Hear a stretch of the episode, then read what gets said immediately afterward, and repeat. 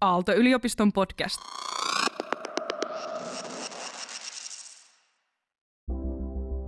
Tekniikan ala on tosiaan hyvin sukupuolittunut Suomessa ja siellä olisi paljon kiinnostavia työtehtäviä myöskin naisille, jossa pääsee vaikuttamaan maailmaan, tekemään yhteistyötä, johtamaan ihmisiä.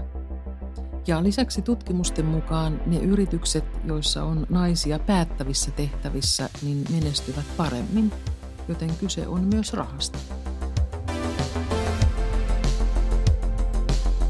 Paras hetki päivässä. Aalto-yliopiston psykologipodcast. Äänessä Paula Sjöblom ja Seija Leppänen.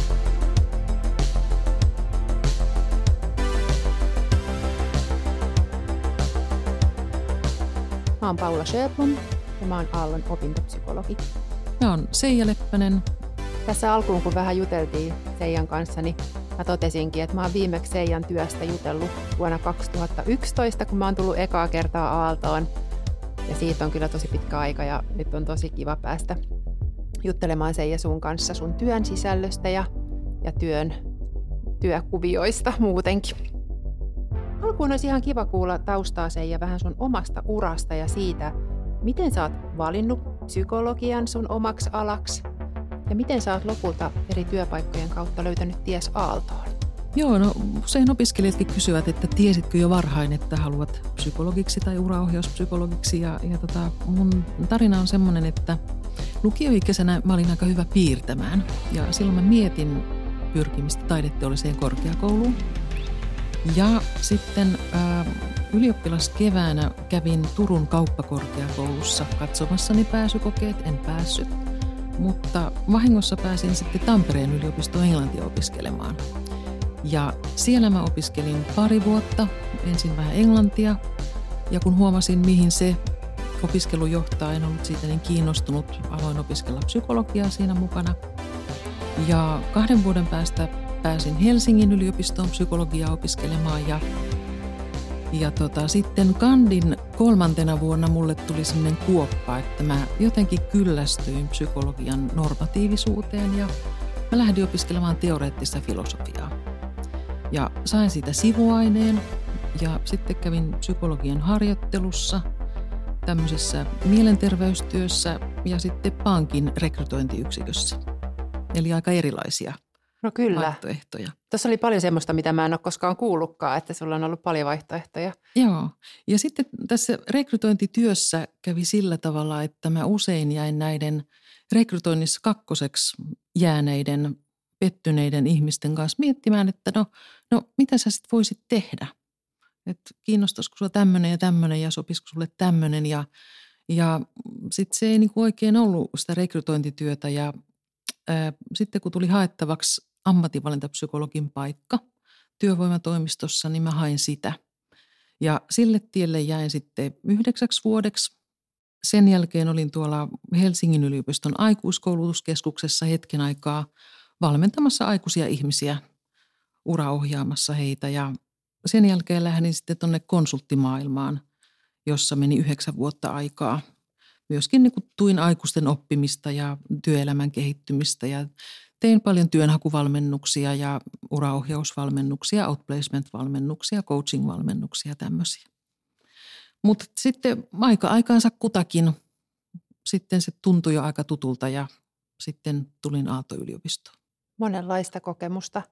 Ja kiinnostava kuulla toi, kiitos kun kerroit, että, että sitten on semmoisia tiettyjä hetkiä, niin kuin sanoit, että, että olit siellä pankissa rekrytointihommassa ja silloin oli tapahtunut jotain, sä olit jäänyt niiden, niiden kandidaattien kanssa sinne, jotka ei saanutkaan sitä paikkaa, niin siinä onkin sitten havahtunut, että jotain suuntaa löytyy tällaisten kokemusten kautta. Joo, se oli mulle kiinnostavampi puoli sitä rekrytointiselektiötyötä. Mähän on siis opintopsykologi ja jossain määrin meidän työt risteää ja meillä on tietysti samojakin opiskelijoita uraohjauspsykologilla ja opintopsykologilla, mutta sitten meidän työssä on tiettyjä erojakin ja ei ole kyllä pitkään aikaan päästy juttelemaan meidän työstä näin, niin Kertoisitko ihan, että missä asioissa opiskelijat varaa aikaa juuri uraohjaus psykologin ohjaukseen? Kandivaiheen opiskelijat saattavat haluta keskustella siitä, että onko se valinneet oikein sen tutkinnon, ovatko oikealla alalla tai pitäisikö vaihtaa jonnekin ihan muualle. Maisterivaiheen opiskelijat enemmänkin sitten ehkä haluavat konkretisoida sitä omaa osaamista valmistumisvaiheessa. Se on itse asiassa aika tavallinen kysymys, että en ole oikein varma, mitä osaan näiden viiden vuoden jälkeen. Ja pohditaan, mitä taitoja on, millaista palautetta opiskelija on ehkä saanut, millainen käsitys hänellä on työelämästä. Ja, ja tota, Aallon opiskelijathan on aika vaativia itseään kohtaan, että usein vaikka keskiarvo olisi hyvä, olisi saanut hyvää palautetta, niin se työelämä saattaa tuntua aika pelottavalta ja siltä, että miten siellä pärjää. Voi tuntua siltä, että kaikki muut on jo saaneet paremman kesätyön tai hienomman tittelin tai päässeet pidemmälle sen uran alussa. Ja mm, no sitten alussa on myös aikuisikäisiä opiskelijoita jonkin verran, jotka on ehkä saaneet tarpeekseen entisestä työstään ja päättäneet toteuttaa jonkun arvojensa mukaisen suunnanvaihdon ammatissaan, ovat tehneet suunnitelman kouluttautua jonkun muun alan osaajaksi ja haluavat keskustella vaikkapa siitä, että millainen työnhakijaprofiili heillä on silloin, kun on jo paljon työkokemusta, mutta ihan toiselta alalta. Niin, että siinä on kyllä ero, että, että vähän erilaisia teemoja, vaikka kandivaiheen opiskelijat käy läpi, miettii sitä, että onko oikealla alalla ja maisterivaiheessa ja sitten, ja sitten siitä niin kuin vielä pidemmälle visiin tohtorivaiheen opiskelijoitakin käy. Joo, kyllä, joo. Joo, väitöskirjatutkijoita tai tohtoriopiskelijoita, jotka usein haluaa keskustella, mitä muita mahdollisuuksia työelämässä voisi olla kuin se akateeminen ura – ja tota, haluavat ehkä muodostaa käsitystä siitä koko osaamisestaan, että usein väitöskirjatutkijat on hyviä esim. Ää, lähestymään ongelmia eri kulmista tai analysoimaan tai hakemaan tehokkaasti tietoa ja heillä on hyvät keskustelutaidot. Ja näissä tapaamisissa voi olla semmoisia työnohjauksellisia elementtejä usein – mm, muotoillaan opiskelijan suhdetta sen oman työn palapeliin. Siinä on tutkimista ja siinä on maisterilopputöiden ohjaamista ja suhdetta professoriin, suhdetta työryhmään. Mulla on myös työnohjaajakoulutus, jonka oppeja tässä sitten voi ottaa käyttöön. Ja mm, sitten kansainväliset opiskelijat. Usein on tullut sellainen tunne, että he on jotenkin pitkälle, pidemmälle tehneet sitä omaa urasuunnitelmaansa Suomeen tullessaan – ja usein heidän kysymyksensä on semmoisia niin spesifejä työelämään liittyviä, että mistä voisi löytää työtä tällä tutkinnolla tai miten lähestyä eri yrityksiä, millaisia tapoja Suomessa on tehdä työnhakua, tämän tapaisia. Joo, niin selkeitäkin kysymyksiä sitten jo. Jos miettii ihan sitä ohjaustapahtumaa, sitä, että opiskelija tulee – no ennen, ennen tultiin huoneen ovesta sisään ja nykyään aika paljon etä, etäohjauksilla toimitaan. Niin mitä siinä sitten ihan niin kuin konkreettisesti tapahtuu? No aluksi käydään nämä luottamuksellisuusasiat läpi ja, ja tota, usein mä sanon opiskelijalle, että en ole sun auktoriteetti, että keskustellaan niistä asioista, mitkä tänään on mielen päällä. Mä toki tiedän opiskelijasta jotain sen ajanvarauskeskustelun tai sen viestin perusteella – mutta tota, usein sen keskustelun tavoite on esim. tukea opiskelijan omaa päätöksentekoa. Tai asiat voivat olla jotain elämän palapelin yhteensovittamista, mitä opiskelisin tai muuttasinko ulkomaille tai perheen koko on kasvamassa ja pitää tehdä uusia ratkaisuja työn suhteen. Ne on aika monenlaisia ne keskustelun aloitukset. Ja tota, eli mulla ei ole mitään sellaista etukäteisagendaa tai tehtäväarsenaalia – opiskelijalle, vaan lähdetään liikkeelle siitä, mitä asiakkaalla on mielen päällä. Ja sitten usein käy niin, että jos ajanvarausviestistä on muutama viikko kulunut, niin voi olla, että se asia on jo edistynyt, että ihminen lähtee tekemään jotain sen asian eteen, kun varaa ajan. Että jos sä varaat ajan vaikka, sanotaan vaikka hammashygienistille – niin etköhän ala tosi huolellisesti putsata hampaitasi jo heti samana iltana. Että se niin kuin, asiat lähtevät edistymään ja voi olla, että tilanne on jo toinen sitten, kun tavataan ja keskustellaan jostain muusta asiasta. Uraohjauspsykologin kanssa voi, voi jutella muistakin asioista kuin ihan pelkästään uraan liittyvistä asioista. Kaikista voi keskustella, mikä liittyy opiskelijan elämään. Ja, ja sitten semmoisia niin tämän hetken ilmassa olevia asioita on se, että ö, opiskelijat kokevat, että heille sanotaan, että kaikki on mahdollista. Mutta että opiskelijan kannalta, jos ei löydy semmoista yhtä konkreettista näkymää siitä, mikä se oma tavoite voisi olla, niin voi tulla mieleen, että onko mulla mitään mahdollisuuksia työmarkkinoilla tai rekrytoiko minua kukaan koskaan mihinkään tehtävään.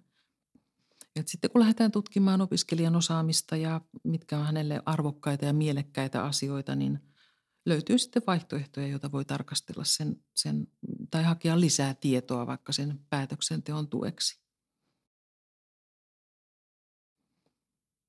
Toinen semmoinen tämän hetken ilmiö on tämä huijarisyndrooma, josta on kirjoitettu kirjoja ja, ja moni on sen napannut ja niin kuin kokee, että siinä puhutaan juuri hänestä.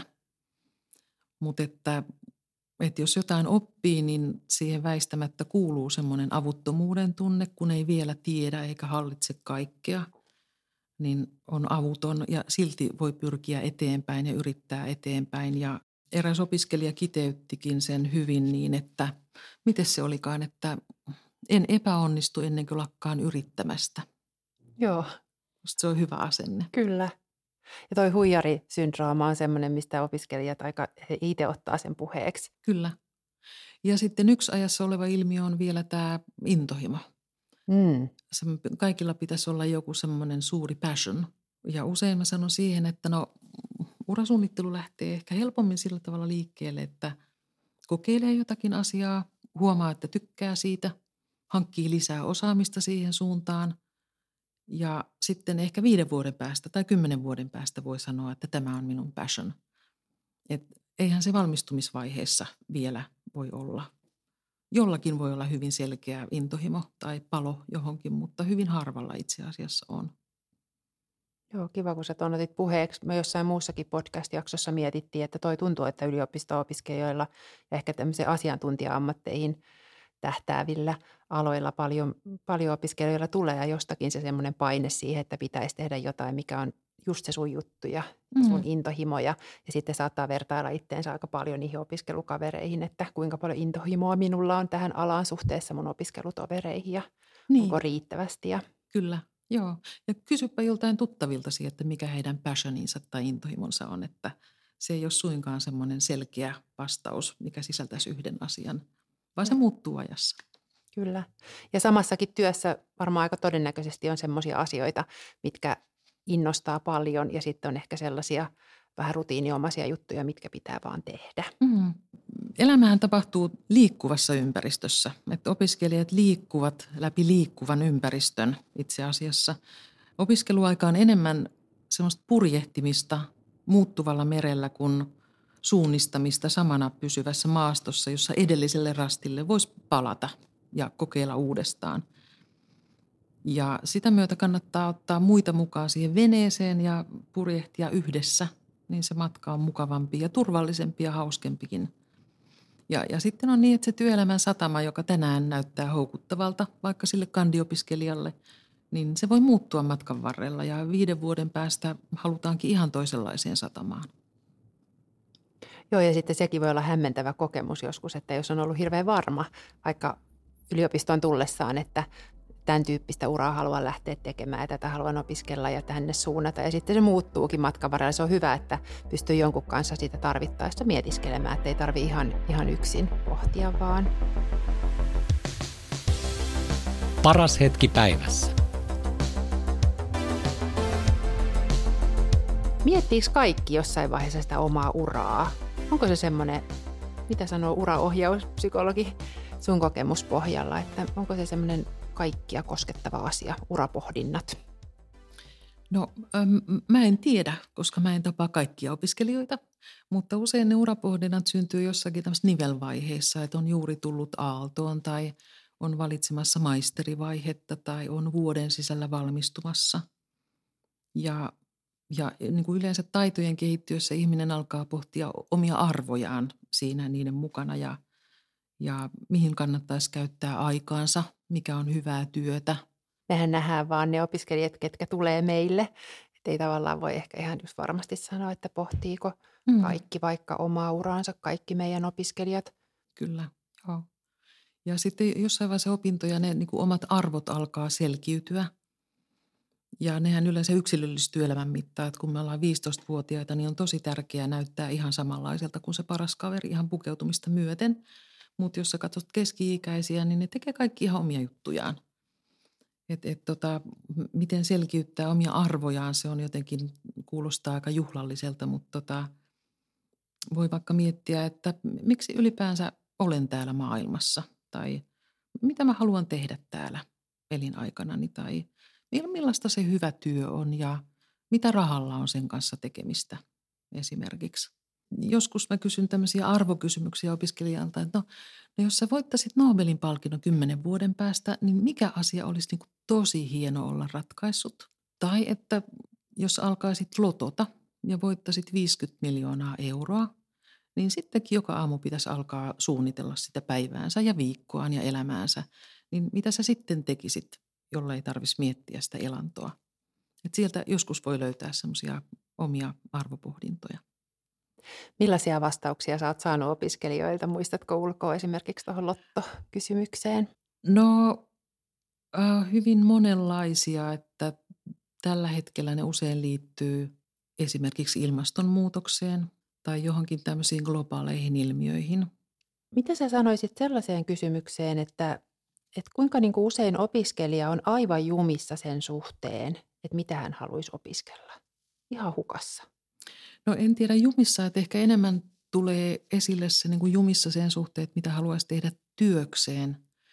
Et toki joku voi miettiä sitä maisterivalintaa ja, ja se sivuaineen valinta tuntuu niin kuin hyvinkin kriittiseltä asialta, mitä se ei ehkä todellisuudessa olekaan. Että se mm, pääainevalinta on tietysti iso päätös toisaalta. Toki sitä kannattaa harkita tarkkaan – mutta se ei kuitenkaan ole sellainen asia, mitä ei tulevaisuudessa voisi mitenkään muuttaa. Että myöskin Aalto-yliopiston alumnit usein todistavat puheenvuoroissaan eri tilaisuuksissa, että erilaisia mahdollisuuksia työelämässä löytyy aina.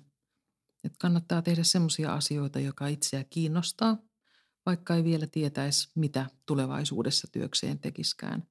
Ja usein se alku omalle urapolulle löytyy nimenomaan niistä omista kiinnostuksen kohteista – Toi on hyvä, kun sä sanot tuon, koska mä, mä myös mietin mun opiskelijoiden kanssa aika useinkin sitä, että kun mietitään valintoja, mitä sivuaineita vaikka, ja sitten opiskelija pohtii, että mun olisi järkevää ottaa tällainen, ja tämä on se järkevä valinta, mutta kun kiinnostaisi mm. joku aivan muu, ja on ihana kuulla, että myös ne alumnit on sanonut, että kannattaa kuunnella sitä omaa kiinnostuksen kohdetta ja suunnata sinne, mm. ja työelämässä löytyy sitten mahdollisuuksia. Toi onkin hyvä sana, toi järkevä. Se on vähän niin kuin, että kannattaa. Niin. Niin se voi sisältää vaikka mitä eri asioita, että miltä kannalta kannattaa tai miltä kannalta olisi järkevää. Sitten toisaalta me tiedetään, että työmarkkinatilanteet muuttuu aina. Et mä oon jo sen ikäinen, mä muistan, kun 90-luvulla koulutettiin tämmöisiä datanomeja.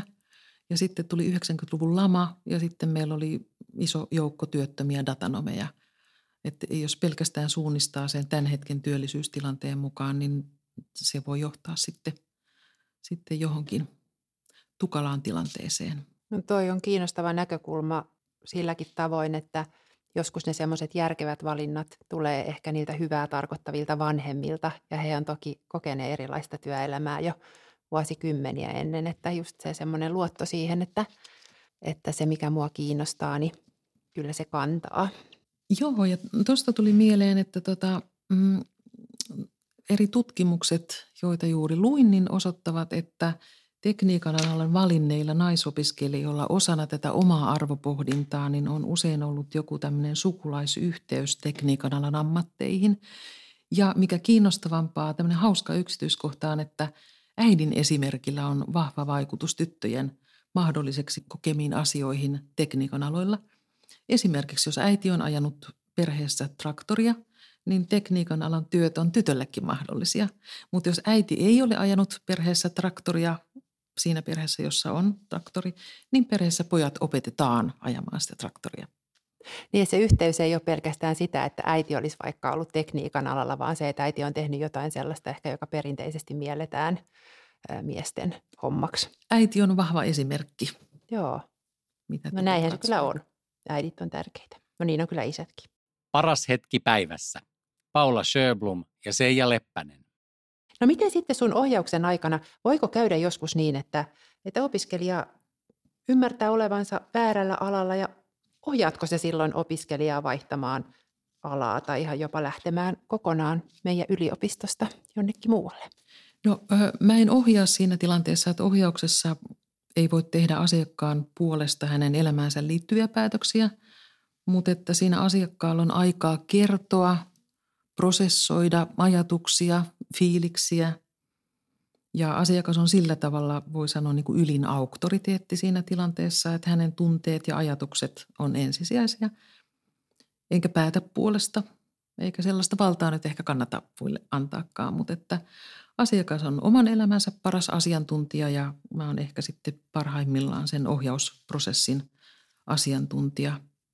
Mutta tota, joskus on hyvä päätös lähteä jonnekin muualle – et muista monia sellaisia tilanteita, että kuluu puoli vuotta ja opiskelijalta alkaa tulla iloisia sähköpostiviestejä, että nyt vihdoinkin alkaa syntyä onnistumisia, että olipa hyvä päätös, löysit samanhenkisiä ihmisiä. Mutta mut se on aina opiskelijan päätös. Ja käy myöskin niinkin, että sen pohdintaprosessin päätteeksi opiskelija päätyy jatkamaan aallossa. Monesta syystä.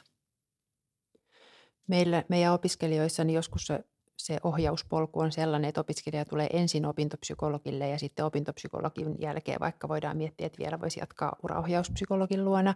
Ja joskus opiskelija saattaa miettiä siinä ihan ääneen, että, että jos hän on miettinyt näitä urapohdintoja ja alan vaihtopohdintoja, niin että onko se sitten jotenkin, kun me ollaan Aallon henkilökuntaa, niin onko meidän jotenkin tavoite saada pidettyä kiinni kaikista meidän opiskelijoista. Ja, ja vaikka, vaikka kaikki opiskelijat on meille tärkeitä, niin on, on kiva, kun sanoit on ääneen, että kuitenkin opiskelijan lähtökohdista me tehdään työtä ja yritetään löytää opiskelijan kanssa yhdessä jotenkin semmoista työskentelytapaa, että se johtaisi sille opiskelijalle oikeisiin valintoihin.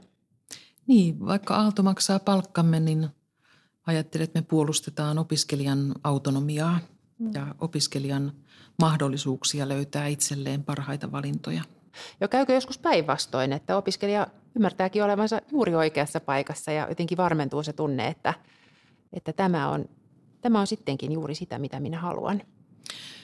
Kyllä käy niinkin. Opiskelija saa lisätietoa jostakin tai katsotaan vähän pidemmälle sitä tutkinto-ohjelmaa. Ahaa, sieltä on, onkin tulossa ihan mielenkiintoisia kursseja, että kaikki ei ole pelkkää laskaria, jos joku ei tykkää laskareista. On myös niitä opiskelijoita, jotka tykkää tosi paljon laskareista. Niin varmuutta siihen, että että tämä, tämä on, on oma paikka ja hmm. saa tehdä itseään kiinnostavia asioita. Ja joskus ne se saattaa ollakin, että kandivaiheessa vaikka ne yleiset pohjaopinnot on vielä niin yleisiä, että pääsee vasta ajan kanssa kiinni oikein siihen, mikä, mikä sytyttää sitten vähän jotenkin syvemmin. Joo, tai sitten sieltä työelämä horisontista löytyy semmoinen vaihtoehto, joka kiinnostaakin opiskelijaa – että et kaikkiahan ei voi tietää, mutta et kun yhdessä tutkiskellaan ja haetaan, niin voi löytyä sellainen toimiala, joka kiinnostaa tai tehtävä rooli, joka sopii opiskelijalle, mitä hän ei ole vaan tullut ajatelleeksi. Yliopistossa puhutaan geneerisistä taidoista ja niillä tarkoitetaan sitä, että ei pelkästään se substanssiosaaminen, eli ei esimerkiksi arkkitehtiopiskelija niin pelkästään tiedä kaavoituksesta, vaikka sekin on tärkeä osa sitä opiskelua, vaan geneeriset on yleisiä työelämätaitoja, esimerkiksi vuorovaikutustaitoja tai ryhmässä toimimisen taitoja. Niin millaisia geneerisiä taitoja sä pidät tärkeänä nykypäivän työelämää ajatellen? No kun opiskelija on ollut pari vuotta työelämässä, niin kukaan ei enää kysy, että mistä teit lopputyön tai mikä sun pääaine oli tai mikä sivuaine oli – vaan että mitä osaat. Ja, ja se, ne teoreettiset taidot pitäisi kääntää semmoisen työelämän osaamisen kielelle. Ja viime huhtikuussa ilmestyi TEK-akateemisten tuore uraseurantakysely, jossa viime vuonna Aallosta valmistuneet opiskelijat itse todistavat, millaisia taitoja he ovat pitäneet tärkeinä siellä työelämässä. Ja sieltä löytyy tämmöisiä kuin yhteistyötaidot, ongelmanratkaisutaidot, luovuus. Luovuushan voi olla sellaista arkipäivän luovuutta, että joku on tosi nokkela keksimään hyviä ratkaisuja ja näkökulmia. Tai yrittäjyysluovuutta tai taiteellista luovuutta. Ja edelleen oppimisen asenne. Ajatus, että halu oppia on olennaisempaa kuin pelkkä lahjakkuus. Eräs opiskelija kiteytti kun me lopetettiin yhteistyö, niin kysyin, että mitä hänelle jää mieleen tästä meidän yhteistyöstä, niin hän sanoi, että pitää myös oppia eikä vaan olla lahjakas. Ja edelleen tästä tekin uraseurantakyselystä analyyttinen ja systemaattinen ajattelu, itsenäinen työskentely, tiedonhakutaidot. Esimerkiksi näitä. Näitä, mitä, mitä luettelit, niin nehän on myös sellaisia samoja sanoja, mitkä toistuu usein työ, työpaikka-ilmoituksissa. Että välillä ehkä onkin just niin, että johonkin tiimiin haetaan myös tietyllä profiililla tietyn, tietynlaista palasta. Ja siinä varmaan tulee just nämä yleiset taidot myös tärkeäseen rooliin. Kyllä. Ja sitten itsensä brändäämisestä pääsee puhumaan usein myöskin opiskelijoiden kanssa, että se on, mm, työmarkkinoilla on tämmöisiä niin kuin yksilökeskeisiä vaatimuksia. Valmistuneelta vaaditaan hyvää kykyä esittää itsensä jossakin valossa tai jonkinlaisena brändinä ehkä työnhaussa. Ja äh, brändissä voisi ajatella ehkä kolmella tavalla ainakin, että brändi on äh, kaikki mitä teen – koko elämä on sitä brändin rakentamista. Tai sitten, että brändi on kuin hattu, jonka laittaa päähän aina kun menee haastatteluun ja sitten sen ottaa päästä pois, kun lähtee kotiin. Tai sitten moni ajattelee, että en halua olla mikään brändi, vaan olen ainutkertainen ihminen. Se riittää hyvin, jos ihmisellä on hyvä maine. Ja nämä nyt ehkä vaihtelee vähän sitten sen toimialan ja tehtäväkuvan mukaan, että minkä verran sitä brändäämistä odotetaan, toivotaan tai edes vaaditaan – Mäkin luin kerran tuosta brändäämisestä semmoista selitystä, että ihan se, että kun sä tulet vaikka työpaikalla sun kollegaa vastaan, niin miten sä moikkaat sitä ja miten tervehdit vai tervehditkö, niin sekin on osa sun brändiä, että miten sä, just se, miten sä oot kaikissa tilanteissa, niin se oli ihan mielenkiintoinen ajatus, en ollut ajatellut sitä tällä tavoin. Ja sitten, että se, sen voi laittaa tämän brändi käsitteen alle, ihan tämmöisen jokapäiväisen olemisen ja käyttäytymisen. Joskus sanotaan, että maine on se, mitä ihmisestä puhutaan silloin, kun hän ei ole huoneessa. Eikö niin? Mutta se on nyt ehkä korvautunut myös vähän tällä brändi-sanalla. Kyllä. No sitten ehkä just tästä samasta tästä maineesta ja, ja brändäämisestäkin päästään sellaiseen teemaan kuin itseluottamus ja, ja itseluottamus työelämässä, että opintopsykologin ohjauksessa sivutaan sitä teemaa – mutta puhutaankohan sitten uraohjauksessa vielä enemmän sitä, että mistä sitä uskoa siihen osaamiseen ja, ja oman uran rakentamiseen. Opiskelijoilla on niin paljon kuitenkin usein semmoisia myös epävarmuusmiettejä, mietteitä tulevaisuutta kohtaan. Joo, mm, eräs tuntemani työnantaja sanoi näin, että vastavalmistuneelle riittää hyvin kahdeksi vuodeksi, että on valmis tekemään sen työn, mistä keskustellaan – ja on valmis työskentelemään muiden ihmisten kanssa, valmis ottamaan vastaan palautetta ja valmis kehittymään sen palautteen avulla.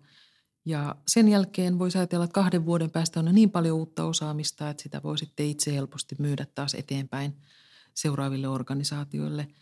Ja kaikkihan sitä tutkinnosta ei tarvitse hallita. Työelämä ei ole mitään jatkuvaa matematiikan tenttiä. osa opitusta voi jäädä ihan koko ajan käyttämättä sen työuran aikana – Työnantajat haluavat opettaa omille tavoilleen ja siinä alussa on aina joku, joka perehdyttää, opastaa, neuvoo. Jos jotain ei tiedä, kannattaa heti kysyä muilta, koska he todennäköisesti tietävät ja samalla tulee arvostaneeksi niitä kokeneempia uusia työkavereitaan. Tuo kuulostaa huojentavalta ja mun täytyy itse muistaa myös noita opiskelijalle sanoa ääneen ohjauksessa. Hmm. Jotenkin se tieto, että ei tarvitse kaikkea osata. Vaikka sä valmistut ja sä valmistut maisteriksi, niin sun ei tarvitse kuitenkaan siinä vaiheessa osata koko alasta ihan kaikkea. Ehdit vielä oppia. Joo, ja nämä urapolut monimutkaistuvat ja, ja tämmöiset siirtymät on hyvin yksilöllisiä, että joskus voi olla, esim. treeniipaikan vastaanottaminen voi olla tosi hyvä veto, jos siinä oppii semmoisia asioita, mistä on hyötyä sitten myöhemmin.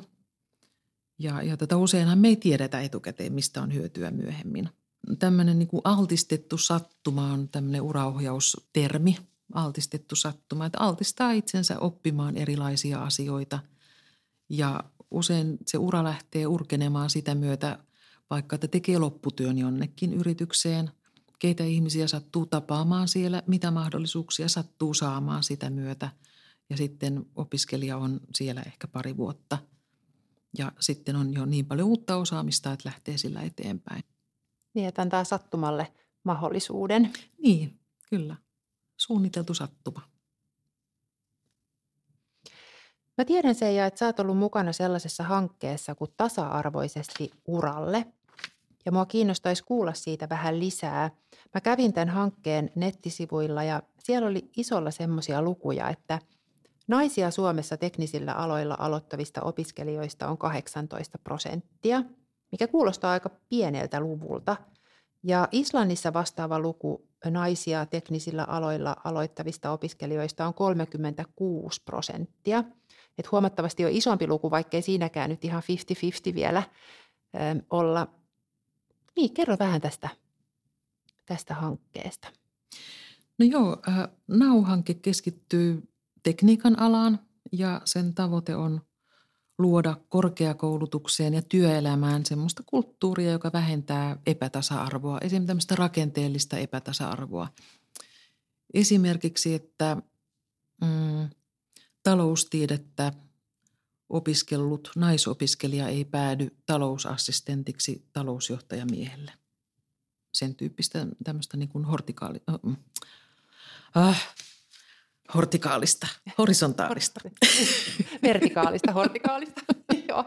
Joo. Puhutaanko kasvien jalostuksesta vähän? Joo. Vaikeita sanoja, mutta tärkeitä asioita. Joo. Paras hetki päivässä. Nauhanke eli Naiset tasa-arvoisesti uralle. Hanke keskittyy tekniikan alaan nimenomaisesti ja tavoite on luoda korkeakoulutukseen ja työelämään semmoista kulttuuria, joka vähentää esimerkiksi rakenteellista epätasa-arvoa. Tarkoitus on tarjota tämmöisiä monipuolisempia tulevaisuushorisontteja. Tekniikan ala on tosiaan hyvin sukupuolittunut Suomessa ja siellä olisi paljon kiinnostavia työtehtäviä myöskin naisille, jossa pääsee vaikuttamaan maailmaan, tekemään yhteistyötä, johtamaan ihmisiä. Ja lisäksi tutkimusten mukaan ne yritykset, joissa on naisia päättävissä tehtävissä, niin menestyvät paremmin, joten kyse on myös rahasta.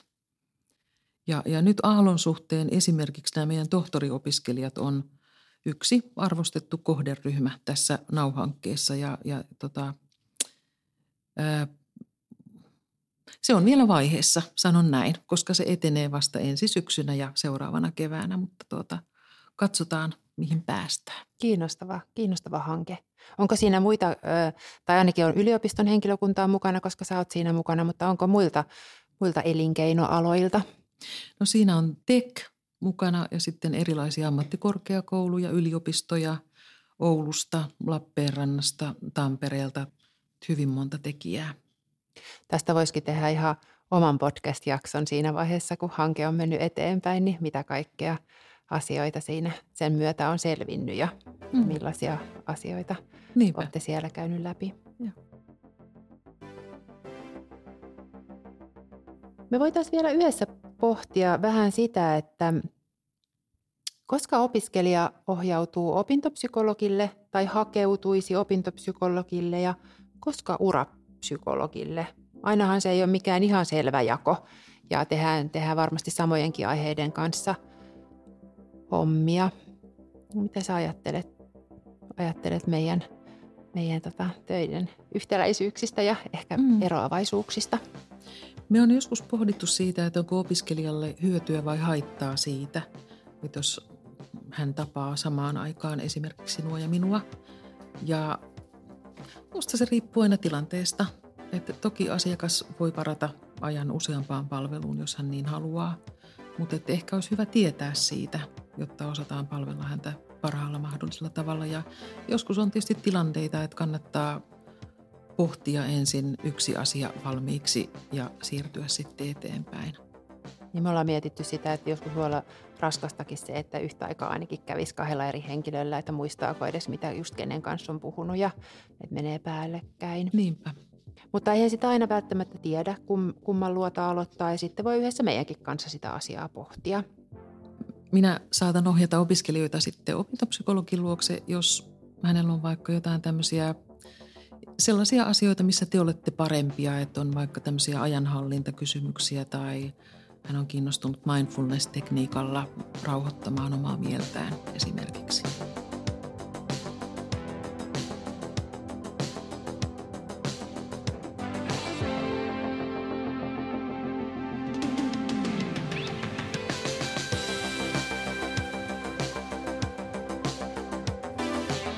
Se ja me ehdittiin jutella hetki tässä ennen kuin ruvettiin tallentamaan tätä podcastia meidän työstä. Ja sä sanoit sellaisia kiinnostavia ajatuksia tai kiinnostavia työmenetelmiä, millä tavoin sä opiskelijoiden kanssa työstät päätöksien valintojen tekemistä, koska mä että se on aika usein se tilanne, kun opiskelija tulee psykologin ohjaukseen, niin jollain tavoin mietitään jotakin muutosta tai päätöstä muutokseen ja, ja uraohjauspsykologin luona näitä ura- ja alavalintoja mietitään, niin kerro meille kuulijoille ja, ja mulle vielä uudestaan, että millaisia menetelmiä käytät päätöksenteon tukemisessa?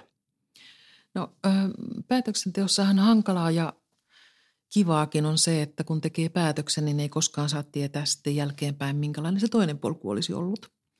Mutta että joskus voi olla avuksi, että tekee tämmöisen määräaikaisen päätöksen, että päättää elää kuukauden verran ikään kuin olisi tehnyt jo päätöksen suuntaan X. Jos siinä joku vaivaa tai se ei miellytäkään, niin avaa sen päätöksen ja elää seuraavan kuukauden ikään kuin olisi tehnyt sen päätöksen jo suuntaan Y. Joissakin asioissa se toimii.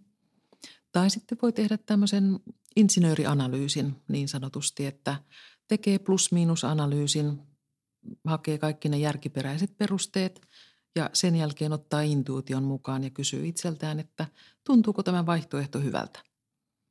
Jos ei se tunnu hyvältä, niin siinä voi olla jotain vikaa, vaikka kaikki järkiperusteet olisivat olemassa. Ja sitten on tämmöinen hassunkurinen tapa tehdä päätöksiä – heitä lanttia. Ja sen jälkeen, kun näet sen tuloksen, niin kuuntele itseäsi. Sehän on tavallaan sama kuin toisen ihmisen tekemä päätös sinun puolestasi. Että jos se klaava ei tunnukaan hyvältä vaihtoehdolta, niin se on vähän sama kuin uraohjaaja olisi sanonut tai tehnyt päätöksen puolestasi.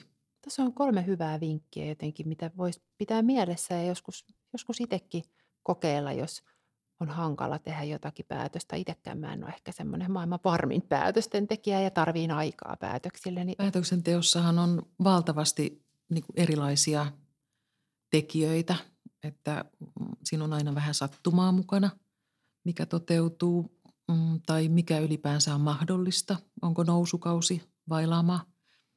Mm, päätöksenteossa usein on jollakin tavalla mukana vanhemmat, kaverit, sosiaalisen median esittämät vaihtoehdot, kulttuuri, mikä on kulttuurissa hyväksyttyä, tavoiteltavaa, arvokasta, niin edelleen. Että siinä on paljon tekijöitä.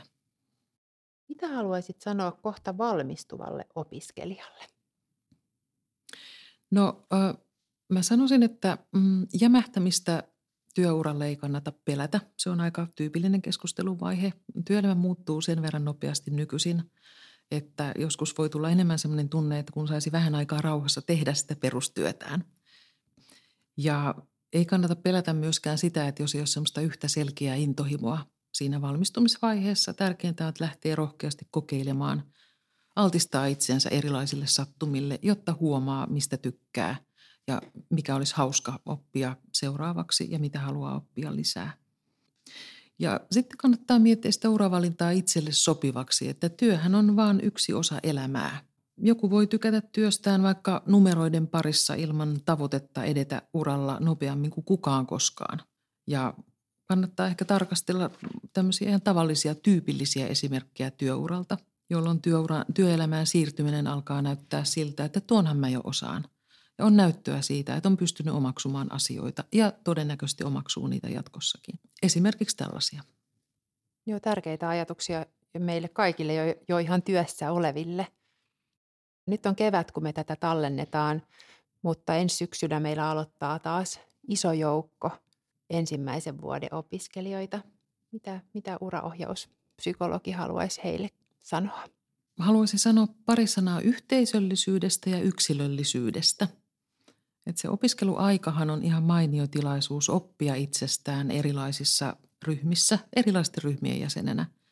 Ja kesätöissä ehtii usein vain raapasta sitä pintaa omalta alalta, mutta että sen ammattialan osaamisen suhteen ikään kuin, mutta että ne ihmiset jäävät aina mieleen siellä. Ja opiskelijat Aallossa on kovia vertaamaan omia saavutuksia muiden saavutuksiin, jotka onnistuvat aina näyttämään parimmilta kuin ne omat saavutukset – Et kannattaa ehkä suhtautua muihin opiskelijoihin semmoisena omana porukkana ja omana heimona, joka on yhdessä vahvempia ja joka voi auttaa toisiaan.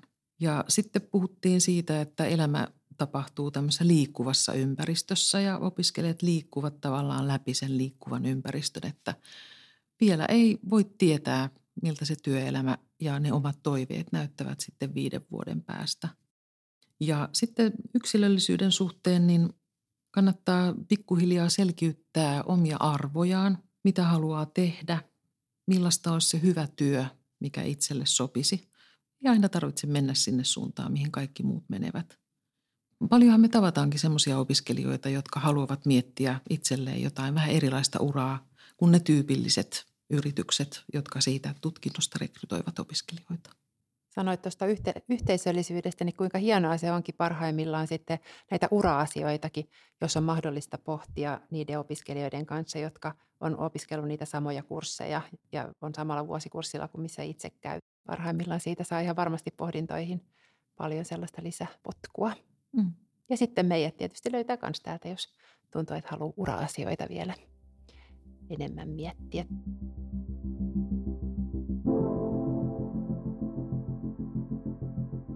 Loppuun mä heitän sulle sen ja bonuskysymyksenä sellaisen, että kerro meille, mulle ja kaikille kuuntelijoille, että mistä sä tykkäät sun omassa työssä?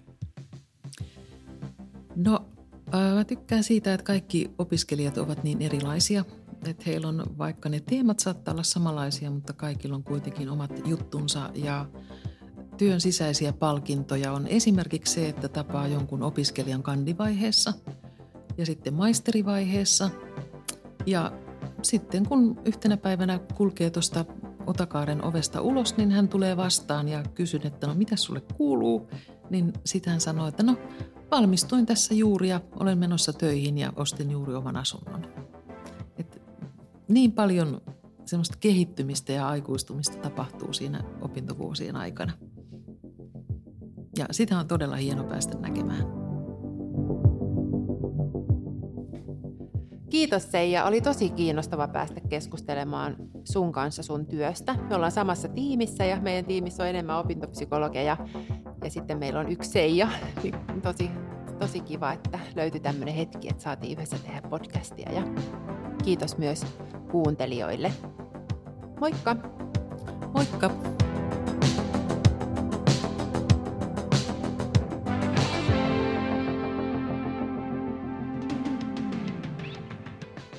Aalto-yliopiston podcast.